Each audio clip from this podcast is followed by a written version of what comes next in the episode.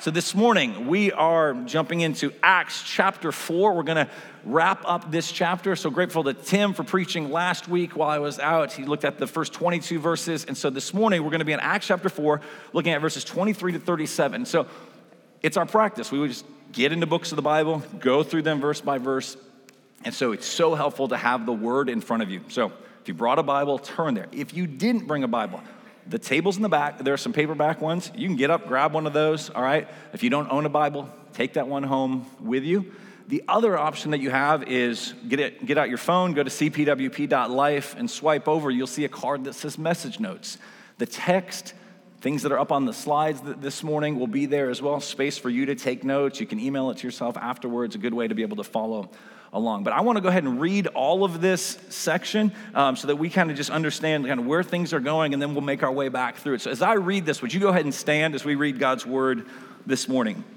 Acts chapter 4, beginning in verse 23. Here's what it says When they were released, they went to their friends and reported what the chief priests and the elders had said to them. And when they heard it, they lifted their voices together to God and said, Sovereign Lord, who made the heaven and the earth and the sea and everything in them, who through the mouth of our father David, your servant, said by the Holy Spirit, Why did the Gentiles rage and the peoples plot in vain? The kings of the earth set themselves, and the rulers were gathered together against the Lord, against his anointed. For truly in this city they were gathered together against your holy servant Jesus, whom you anointed, both Herod and Pontius Pilate, along with the Gentiles and the peoples of Israel, to do whatever your hand and your plan had predestined to take place. Verse 29. And now, Lord, look upon their threats and grant to your servants to continue to speak your word with all boldness. It says, While you stretch out your hand to heal, and signs and wonders are performed through the name of your holy servant Jesus. And when they had prayed, the place in which they were gathered together, it was shaken, and they were all filled with the Holy Spirit, and they continued to speak the word of God with boldness. Verse 32. Now, the full number of those who believed were of one heart and soul, and no one said that any of the things that belonged to him was his own, but they had everything in common. And with great power, the apostles were giving their testimony to the resurrection of the Lord Jesus, and great grace was upon them all. And there was not a needy person among them, for as many as were owners of lands or houses sold them, brought the proceeds of what was sold, and laid it at the apostles' feet, and it was distributed to each as any had need. And thus, Joseph, who was also called by the apostles Barnabas, which means son of encouragement, a Levite, a native of Cyprus, sold a field that belonged to him. And he brought the money and he laid it at the apostles' feet. This is the word of the Lord. You may be seated. So, there's four words as this text gets started that gives us some context to what has been happening. So, to kind of catch you up to, to speed, it'd be helpful to start here. When they were released. Luke's writing this account, and he tells us when they were released, when the apostles, when Peter and when John, when they were released. And this is giving us a bit of the backstory. It's connecting us to what took place in the first 22 verses of chapter 4, going back even a bit further to chapter 3 when we hear about like all the things that had transpired with the healing. And so, to catch you up to speed, here's what had gone down there had been a man who'd been, he's over 40 years old, he'd been crippled since birth. He's laid outside of the temple every day, just begging for help, begging for money, for alms to help him out. And Peter looks at him and he says, You know what? I don't have money, I don't have anything I can give you financially, but what I do get, what I do have, I give you. So in the name of the Lord Jesus Christ, be healed, stand up and walk. And the man miraculously is healed and he stands up and he goes into the temple and he's like leaping like a deer, all right? Just like fulfilling this great prophecy. And he is uh, proclaiming the goodness and the greatness of King Jesus. And it, as you can imagine, like there's some talk now, like what in the world is happening here? And so the religious rulers of the day who are bent on keeping their tradition alive and the temple and all that end up arresting Peter and John and they bring them in and they have this trial and they're told, You are no longer to speak about the name of Jesus. And Peter's like, oh, that, that, that's great. Uh, I hear what you're saying, but I serve somebody greater than you. So you've got some authority, but guess what? Um, we're going to continue to do this. So thank you very much. You can bring your threats, you can bring your persecution, uh, but we serve a sovereign, good king. His name is Jesus. You're not Jesus. I'm going to listen to him, not you. All right? And so that kind of gets us to where they are. So they're, they're released, all right? But they're under this threat of they could have continued persecution. Maybe they're going to be arrested. And let's not forget, it was just a few weeks earlier that the same group of people had their leader, Jesus, killed. So it's not beyond the realm of possibility that this could happen to them. But it says when they were released. And then we look at the passage that I just read. And what do we notice? There's this boldness still. They're proclaiming the word. They're speaking of the resurrection of King Jesus. They're serving one another. Uh, we'll get to this in a, in a little bit as well, but isn't it fascinating? They're praying, like, Lord, will you continue to heal people? Like, if I'm them, I'm thinking, all right, this person got healed. We got in a lot of trouble. Maybe we shouldn't pray for that to happen, but they've got no issue with it. They're like, we need more of that, Jesus. All right? So there's this boldness. And what I want to wrestle with together this morning is this to work through this question what, what characterizes, that we see in this text, a life of this kind of continual, ongoing gospel boldness? What do we see here in the text that would inform us about what would it look like to have our lives be characterized with a gospel boldness, where there's a willingness in both word and deed to proclaim Jesus is awesome, Jesus is magnificent, come what may, like we're on team Jesus, we're with him. So what would what would help us? What would fuel that? What are the things that we could engage in? And I think there's much to teach us in these verses here about what that would actually look like. And so this morning we're going to approach it this way. I believe there's three movements that we see in these particular verses. All right, we'll look at three movements um, that we see, and the movements are upward, downward, and outward. Okay? So now you know where we're going. All right, but the first thing that we see is that there's this upward movement. So, again, they're released. They literally just got out of jail and they come together. Now, let's look at the very first things that they do. Like, what do they actually engage in? When they were released, they went to their friends, all right? So they go to their community, hugely important, all right? They're not in this in isolation. They're not just, you know, by themselves. They go to the community, they go to the fellowship, they go to the friends, and they reported what the chief priests and the elders had said to them. And when they heard it, they lifted their voices together to God. What's happening here? The very first movement that we see from these men who've just been released is they get the community together and the community rallies together. And it's not to strategize about the best ways to go about this. It's not for them to actually think through, okay, well, we better, we better shut this thing down. It's not just wallowing in fear. What they do is they gather together and they direct their hearts and their attention upward. They engage in prayer. So they get out of jail, they've just been persecuted, there's all these things that are taking place, they're under constant threat. And the very first thing that they seek to do is we gotta have a prayer meeting. We got to get together, we got to pray, and we got to plead, and we got to ask the Lord to work. But even in the prayer, what we're going to see is it's not necessarily, I'll, I'll, speak for myself, it's not the way I always pray. Like I'm pretty quick to just jump in when I, when I do pray and it's petition, like right away. And God does love to hear that. It's not knocking that at all. But there's some things that we can learn in the prayer because at the end of the day, I think it's the right focus that actually fuels this, this boldness that they have. And so, how do you and I respond? When we're faced with difficulty and challenges in life, is our first inclination to say, hey, we, we need to pray about this? Maybe not just pray in isolation, there's nothing wrong with that, but also do you invite other people into it? Do you text some friends? Do you say, Will you pray for me in this? Do you call a meeting and say, Hey, come over to my house tonight? I just, I, can, can, can we pray together? Like, what would keep us from doing that? Like, we have the amazing opportunity to do those things, but I'll be honest, for me, I'm reluctant sometimes to do that. My wife is very good about this. Something will come up, we should pray about it. And I'll say yes, and then I'll keep talking about my ideas or my problems or my solutions or my whining. That's usually how it goes. And she's like, Hey, you said we were gonna pray. Oh, yeah, that's right. Okay, so let's go back to that.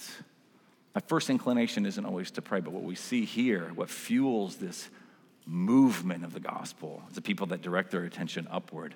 So look how it starts. Again, it's not just bringing their petition and their request, though we'll see some of that. Look at verse 24. So when they heard it, they lifted their voices together to God. And here's how they start Sovereign Lord, who made the heaven and the earth and the sea and everything in them. The very first thing that they do is they declare, God, you're sovereign. The language here is such, this word that is used that gets translated as sovereign, is the idea of a slave to the master. It's the idea of like you have complete control, like I am at your beck and call, like I you are you are ultimate and, and I'm not. And it's this recognition If that seems kind of hard language, but there, here's the reality like everybody is serving something, all right? You can either be serving the God of the universe who actually bring freedom, or you can be serving other people, other expectations, reputation, whatever it happens to be, and that thing will actually enslave you. And they're like, You're sovereign, you're king, you're glorious. And so, do you notice what they do? In the midst of hardship, attention directed upward, and they say, You're the sovereign Lord. They're reminding themselves, You're the one that's made everything, you're the one that's in control. They go back to creation, all right? You made the heaven and the earth and the sea and everything in them. They're getting a sense of God, you are big, you are vast, you are majestic, and we are tiny. We are small. We can't, we are the creation. We're part of that. Like, we're not the creator. Like, that's your realm. And this is what we all need. You and I need to be reminded of the greatness of God and not our insignificance in the sense of that you're not worthy. No, no, like you have worth and value and dignity because you're made in the image and likeness of God. But at the same time, there's a smallness here. Like God is God and we're not. And so attention is directed upward and they start by reminding themselves. Do you notice? They didn't say, God, will you take the threat away? They didn't say, God, help us with not be so afraid it's almost like they're, they're praying in, like they're, they're bringing in the confidence by directing their attention to God. They don't read a self help book. They're not Googling the solution, right? They're like, You're the sovereign Lord. And so their attention is directed upwards. And then it continues. Look at verses 25 to 28. They begin to then recall what I would say this recognition that they are part of this really big, epic, monumental story. And not just them. Here's the reality we're here this morning because there's a sovereign Lord. And you and I are part of a big, monumental, epic story. And so, look what verses 25 to 28 say. So they begin describing, it says, Who through the mouth of our father David, your servant, said by the Holy Spirit. And then there's a reference back to Psalm chapter 2. So maybe you see that sort of indented in your page there in the scriptures. And it says it's this reference back to this ancient psalm that's regarded as a messianic psalm. It was speaking of the time of when Jesus, the Messiah, would actually come it says, Why did the Gentiles rage and the peoples plot in vain? The kings of the earth set themselves, and the rulers, they were gathered together against the Lord, against his anointed. So, all the way back in this ancient psalm, there was this recognition that when the Messiah shows up, the leaders of the world, those that are in power, are going to work against the Lord's anointed. And so, as they're praying, as they're directing their attention upward, God, you're sovereign, they also are situating themselves in this story. They're like, ah, we've seen Psalm 2 actually take place. We've seen what David spoke about under the inspiration of the Holy Spirit that there would come a time when the rulers of that day would work against the Lord's anointed. And just for a moment, can we do this as an aside? There's this tendency again to read ourselves into the scripture and be like, those wicked people, I can't believe they do that. Here's the reality like I conspired in this. Like this is like my I have guilt in this, all right? I was gathered together against the Lord and against his anointed. I was part of the crowd that would have said crucify him, crucify him. That's the reality of the human fallen condition, is that we contributed to the death of King Jesus.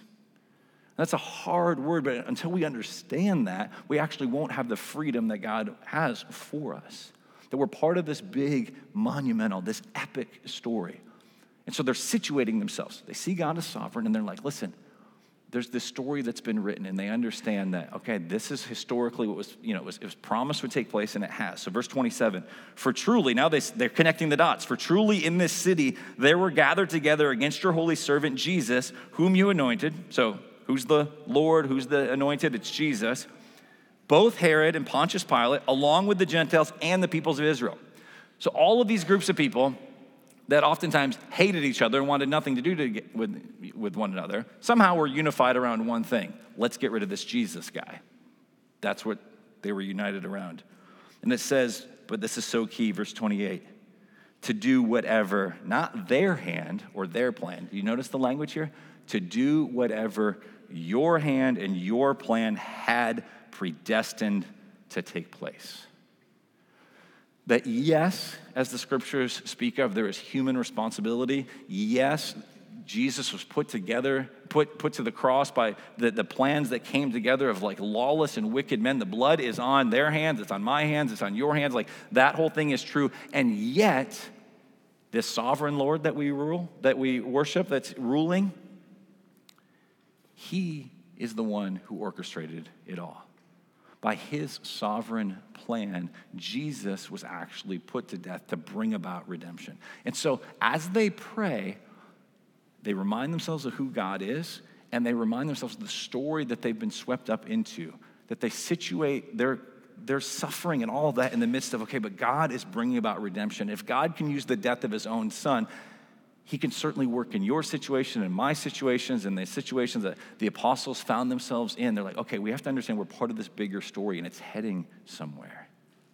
Those are really profound words that are being spoken there to do whatever your hand and your hand had predestined to take place. One commentary I read this way said it this way. It says the doctrine of predestination is meant to bring assurance to God's people of the final victory God has over his enemies. So yeah, we're meeting at 9:30 and let's talk some predestination for a moment. Right, just get your mind going. All right. So the doctrine of predestination meant to bring assurance to God's people, the final victory God has over his enemies. Unless we can be certain of this, we cannot entertain an assurance of final salvation. If the future is contingent ultimately upon the fickleness of our will or ability, the possibility of assurance is actually impossible. This is a doctrine that is not meant to be understood so much as believed. It is designed to strengthen and to embolden. So I think it's important to talk about this, not so we argue about this thing, but to see this is one of the truths that is communicated in the scriptures, and it's meant to embolden us. God, everything is a part of your plan. Like you are working all things together for good. It doesn't mean that we don't have real sin and problems and things to repent of, but God is so sovereign that he even brings about, he works salvation through the death of his son. Martyn Lloyd-Jones talked about it this way. Think about it as we think about the story we're part of. The cross, an accident, the cross, a surprise, the cross, something that might not have happened and that need not have happened. The cross merely something that God uses? No, he says the cross was planned, foreordained, before the world was ever created, before man was ever made. God had planned the death of Christ, his son. This is the explanation, and these first believers had seen it. So Luke is simply reporting this is all according to the power of God, and they're simply witnesses to it. They're situating themselves in the story that God is sovereign. Is that the God that you know? To the extent that you know God is sovereign, as the one who's working in and through all situations, that will actually embolden you. And then verse 29, they, there's this posture then they have that they are actually servants, like 29 to 30. And here's where some requests begin to be made. All right? And so they say, And now, Lord, please look upon their threats and grant to your servants. So here's the request to continue to speak your word with all boldness while you stretch out your hand to heal, and signs and wonders are performed through the name of your holy servant, Jesus. Isn't it fascinating? This upward movement, God, you're sovereign. God, you're writing this incredible story. You're ruling over everything. And then, even as they make their requests, it's not, God, please get us out of the situation. It's not, God, will you somehow just make things better or easier or cushier or whatever it happens to be. They're not praying for comfort. What are they praying for? Grant to your servants to continue to speak your word with all boldness while you stretch out your hand, as I said before, to heal. They're asking for more healings to take place, the very thing that got them in trouble, all right? We want to see more of that. Oh, and healings, how? Through the name of your holy servant, Jesus. It's the name of Jesus that needs to be proclaimed. And so they are dialed into this. It is this upward movement and this focus that exists. And so let me ask you how do you evaluate your life? How do I evaluate my life? Are, are we bringing things to God immediately, or are we trying to deal with it in our own strength? We got this, and in just a moment of desperation, maybe we'll offer up a prayer to God. Their posture was God, you're sovereign. God, we need to situate ourselves. We need to see where we are in the story to be reminded of how gracious and powerful and good you are. Do you have to look no further than the cross of Jesus Christ to know that, that God loves you, that He cares for you, that He pursues you, that He's got a plan? Because the enemy thought that they had triumphed over Jesus, right? They looked at the cross as their sign of victory, and Jesus, and as you know, as God is like, huh, yeah, you think that. You got about three days to think that, but then I'm rising again, and that is going to be the symbol of ultimate victory as it's paired with the empty tomb, right? Like that is the God that we worship, and so there's this upward focus. But as we get to verse 31, I put it to you this way: I think what we also need is this a second movement. It's downward. What I mean by this to explain this is we need this ongoing work of God to, to show us, to empower us, to remind us of his presence. I think that's what we see in verse 31 is God saying, "Hey, I am hearing your prayers." And so look what happens in verse 31. It says this, "And when they had prayed, the place in which they were gathered together was shaken." And they were all filled with the Holy Spirit and continued to speak the word of God with boldness. So their prayers result in, we'll talk about this more at the end, all right, an earthquake. Things are shaken. And it says that they're filled with the Spirit, that the Spirit of God is like moving towards them. That that is the story we see in the scriptures. It's the story of Jesus, the God man who came down to us, who lived a sinless life, who walked on this earth, fully God and fully man. It's the story of the Spirit as Jesus ascended up, that he sent the Spirit to come down to empower us for this mission. Like you and I can't be the witnesses we're called to be apart from the work of the Spirit. And so this raises a question, though, for a moment. Like maybe you're thinking about this. Okay, so were they empty before, right? Like if something needs to be filled, like you're, you know, you're driving your car around, you notice it says E, all right? And some of you are like, oh, that can go like 50 more miles. And some of you are like, no, we need to pull over now. But wherever you are on that spectrum, right? Like eventually you get to that spot and it's like, okay, it's empty. It needs to be filled up. So does this then, is the logic there like, okay, well, they, they, they somehow the Holy Spirit had like vacated, had left the building, they're actually empty? I don't think that's it's it at all. The scriptures are very clear that the Holy Spirit comes in and dwells in him. The Holy Spirit doesn't leave. Like you didn't have the, if you're a Christian, you didn't have the Holy Spirit yesterday, but somehow, you know, today he's like, oh, he just took off for the weekend. He's out at the beach. He's not here with you. No, the Holy Spirit is taking up residence in your life if you're a follower of Jesus, okay? It's always with you. So it's speaking of something different here, and I think this is key for us to understand. I was reminded this week of a book I'd read probably some eight or nine years ago called Keeping in Step with the Spirit by the theologian J.I. Packer. And in this particular section of the book, he's talking about what it means to be filled with the Spirit. Like, what is that actually communicating? And he was walking to a night service where he was going to be preaching at. And apparently, as he tells the story, he was seeing the church building off in the distance, probably YMCA or something like that, right? And so he sees this, this building out there, and it's, it's nighttime. And as he rounds the corner, he looks, and the building is just beautiful. I don't know that this is his building, but some this sort of thing, if you can, can see that. So, like, there's this building that's just sort of lit up in the distance. Now, what is his focus in that moment? His focus is, oh, look, look how beautiful the church looks at night. The focus is not on the floodlights that are illuminating the building. The floodlights are serving a purpose, this uplighting that's there, right? Some of you are into that. Your landscaping looks amazing. Got all the uplighting, hitting the tree just right. Like it's, what is it meant to do? Not to call attention to, the wow, those are some amazing floodlights. No, look at what it's pointing to.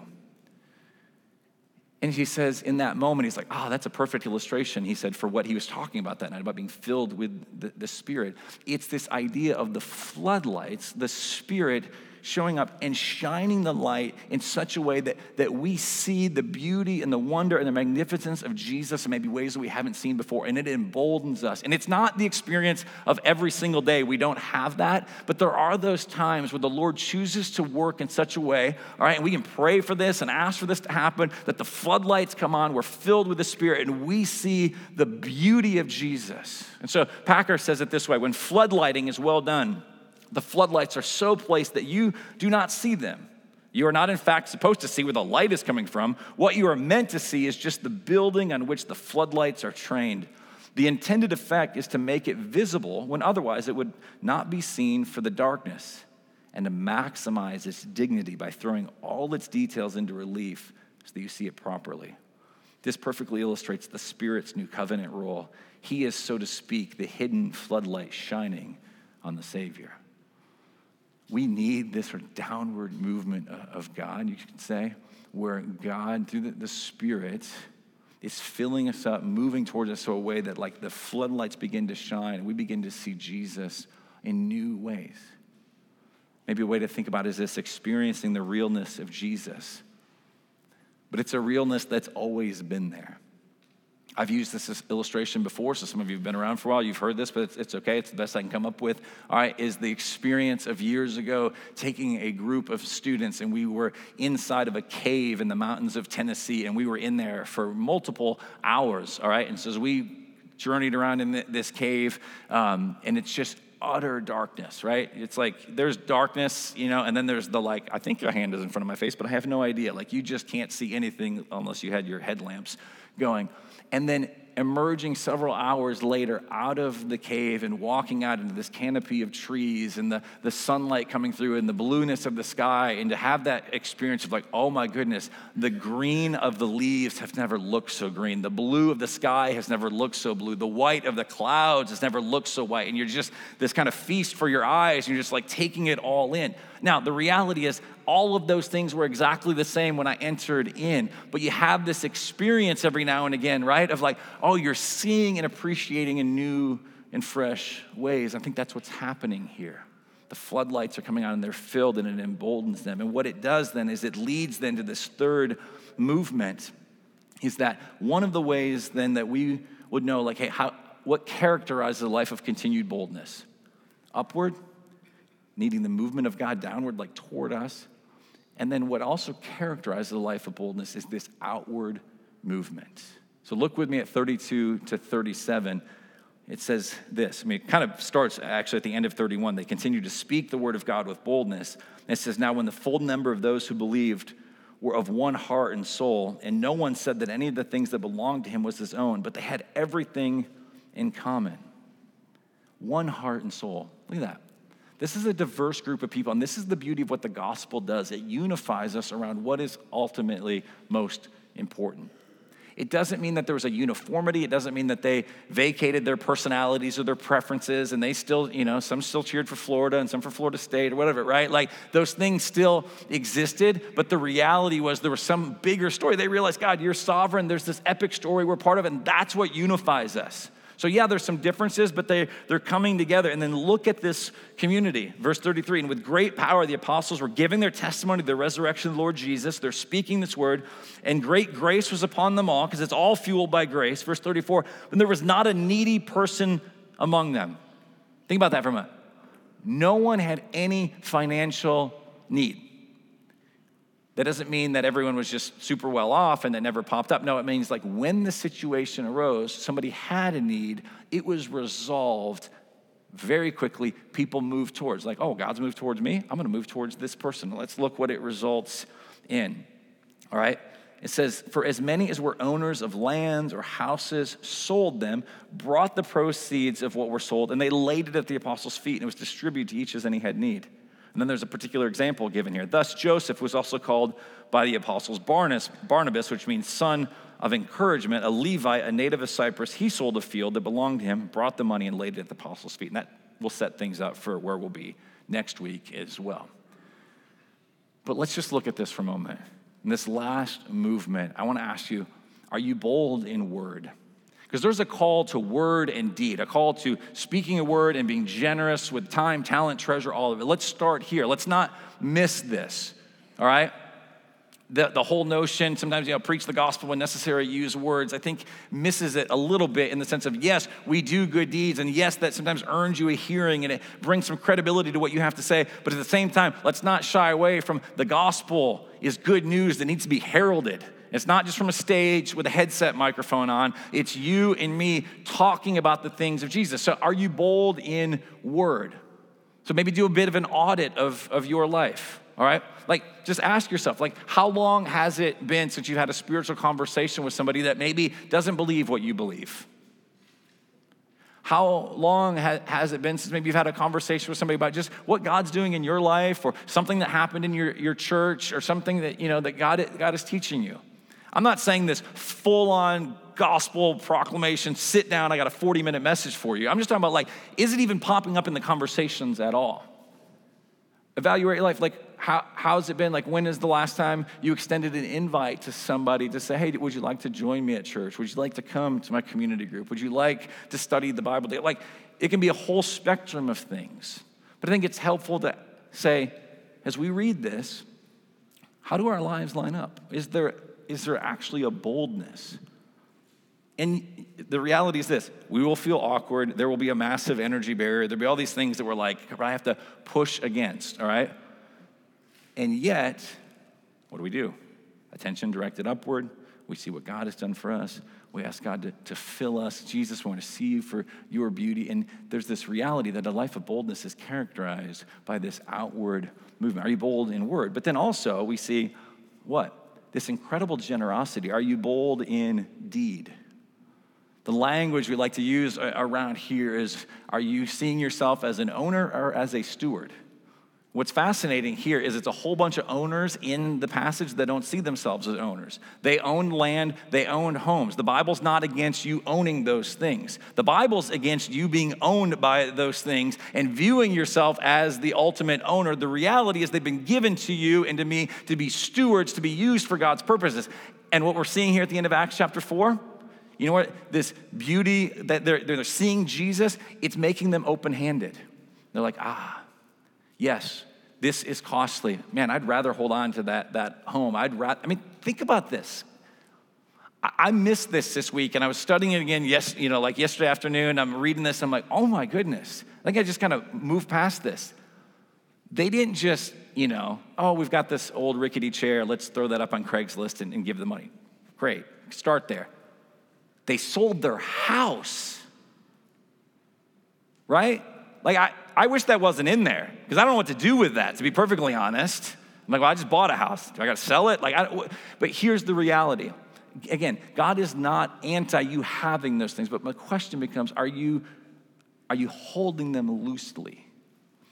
Are you stewarding well what the Lord has given to you?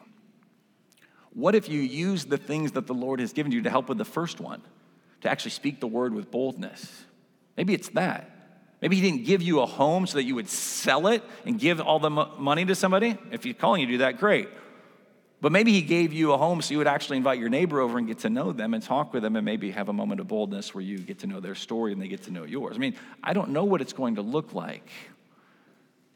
And I'm thankful that we're part of a church community here. You guys have done a great job over the years of rallying together, and there have been needs. And sometimes it makes it all the way to the elders, and there's a benevolence fund and things like, like that that we can engage in. Sometimes I find out many months later that, oh, well, no, our community group just took care of that. That person, they needed groceries, they needed this bill paid or whatever. Beautiful. That's what's happening here right? And I love that. Let's how do we fan that into flame? And the way that that happens is not through guilting. Oh, I got to run out and do that, all right? Like if I noticed this week on Facebook, every one of you are selling your house, right? I'm like, oh, they, they took the message in a different direction, right? But there is this call like, are you seeing yourself as an owner or steward? Maybe another way to think about it is this Are you hoarding or are you helping? And by hoarding, I mean this. Some of us are guilty of hoarding the message, the good news of Jesus. It's literally like us saying, Oh, yeah, I've got the cure for cancer. Oh, you have cancer? I'm sorry, I, I, don't really feel comfortable sharing that with you right now. Well, when it comes down to it, that's really what it is. And I'm implicated in that, all right? Sometimes we hoard the good news, we, we hoard our time. That is a very valuable commodity in our particular cultural context, right? How are you doing with your time? Do you view it as your own? Are you an owner of time or are you a steward of the time that's been given? What about the talents that you've been given? Like you yeah, there's abilities and there's things and there's uh, like you hone your craft and you do all that, yes and amen. But at the end of the day, if God didn't give you those propensities, those abilities, those talents, like you don't have any of it, neither do I. You're a steward, you're not an owner. Are you hoarding your talents? And what about treasure? Are you actually just keeping it or are you actually giving it away? Does it actually hurt? Like that's that's the call. We want to get hung up on percentages. Okay, we can talk all of that, but at the end of the day, is it sacrificial generosity? And the way the Apostle Paul handles that is he says, hey, let's look at Jesus. He didn't tithe his blood, he gave it all. So where are you at? That's how the conversation usually goes. It's like, wow, let's look to what Jesus has done. But at the end of the day, I think there's something that's here. And Tim Keller talked about it this way. He says, one of the reasons, it's not about stinginess. He says this one of the reasons why we don't give more of our money away, and I would say any of our resources, time and talent as well, it's not stinginess, it's fearfulness. At the end of the day, it's not a stinginess problem, it's a fearfulness problem. So unpack that a bit.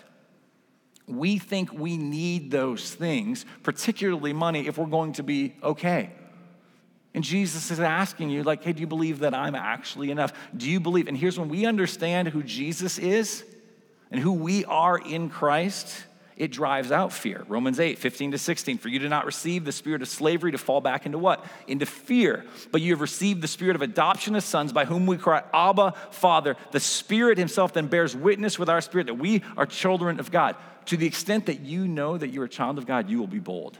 You'll be bold with your time, your talent, your treasure. You'll be bold in deed. You'll be bold in word. When you understand, the end of the day, this is what the apostles understood.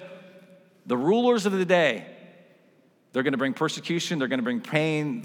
Most of these guys are going to die for their faith. And at the end of the day, they didn't have any fear. Why? Because they know who they belong to. They know where the story that they're situated in, that it one day ends with everybody confessing that Jesus is Lord. And some are doing that and rejoicing, and some are doing that out of terror because they're separated from their Maker. And the rest of the, follower, the followers of Jesus actually get to be with him in his presence forever. Every tear wiped away, Jesus ruling and reigning. That's the story you're situated in. And when you understand that, when I understand that, there's a boldness. 1 John 4 18, there's no fear in love, but what? Perfect love casts out fear, for fear has to do with punishment, and whoever fears has not been perfected in love. Here, you know what the beautiful good news of the gospel is? Jesus was punished in your place. There's no punishment coming for you. And when you understand that, that actually drives out fear. There's no fear in love. Perfect love casts out fear because what? Fear has to do with punishment. And Jesus was punished. So let's conclude with this.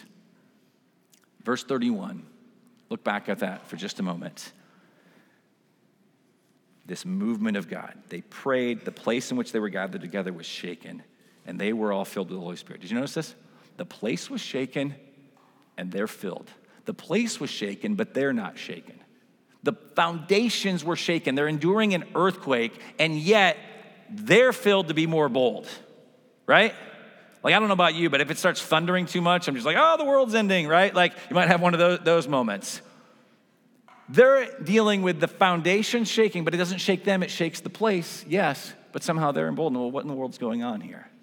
How is that actually possible? And the reason it's possible is this. Here's what I want to conclude with. I want us to, to see is that they're living in light of two earthquakes.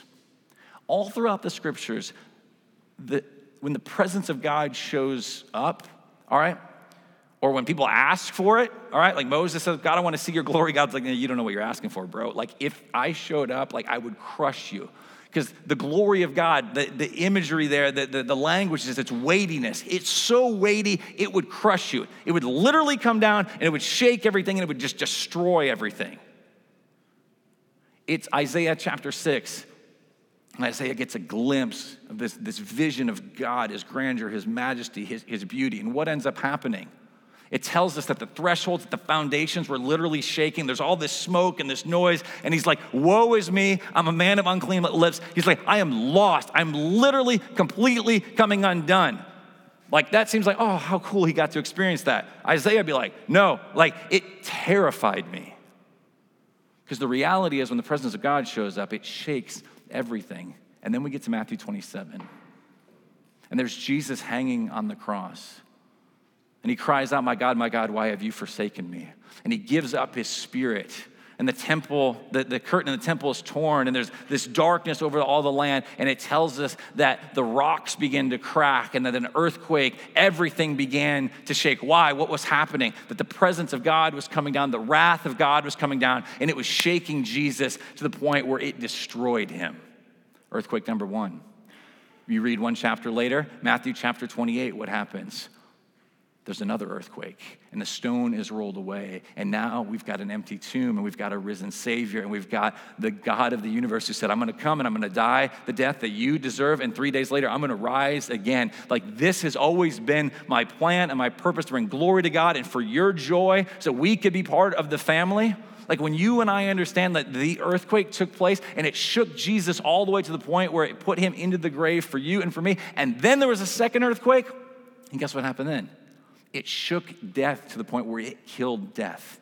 Death no longer has the final say, and you and I live in light of two earthquakes. So I want to give you a moment to respond. Here's what I want to encourage you to do. For one, examine your heart take into the quietness. We're going to give you just a moment here. What, like, repent of, like, what, what fear are you holding on to? To repent of your fear. And I want you to ask the Lord, make the request before Him to give you boldness. But I think that boldness comes as you rejoice in the fact that you've been loved by the God of the universe, that He's pursued you, that He died for you, that His holiness and power, like it didn't crush you, it crushed Jesus in your place. Like that's the story that you're part of. And during this time as well, and I just want you to know because this is kind of a new thing for us, but I'm so excited about, about this as well, is during this time and through the through the continuation of the service, all right? Maybe you noticed when you came in, maybe you didn't. There are two banners in the back corners that just says need prayer. There'll be people, you'll notice them, they'll have a little lanyard on um, to identify them, but there'll be folks each week that are back in those corners to pray for you. It's not just during the song that happens with communion, it's through the duration of the service. If at any point you want somebody to pray with you, to pray over you, to join you in prayer, where you're just like, I can't even get the words out, can you just pray for me? Whatever it looks like, will you go? God would love to hear from you. And as the church family, we would love to engage in prayer with you. It's there. These people are there to serve you, to pray over you. God works through prayer. So maybe today the bold move for you is like, you know what? I want to try and fix this on my own, but you're going to not believe that lie. You're going to put that to the side, and you're going to get up and you're actually going to walk back there. And you're going to say, okay, I don't care if people see me needing prayer. Oh, well, they think I'm needy. Here's what, here, let me let in a secret. We're all needy. We're all jacked up. We all need lots of prayer. And so just go and ask for it, to humble yourself. Direct your attention upwards. Let me pray. Let's give us some space. As the worship team comes back, I'll tell us how we're going to continue in the service in a moment. Father, thank you. Thank you for the truth that this perfect love, it drives out fear, that we've been perfectly loved by you through the finished work of your Son, through his life, death, and resurrection. And God, I pray that you would hear our prayers now, the Holy Spirit, that you would be at work bringing conviction of sin, that we would be convicted of our, of our lack of boldness, our lack of belief in the story that we're part of, that, that we've been driven so much by fear.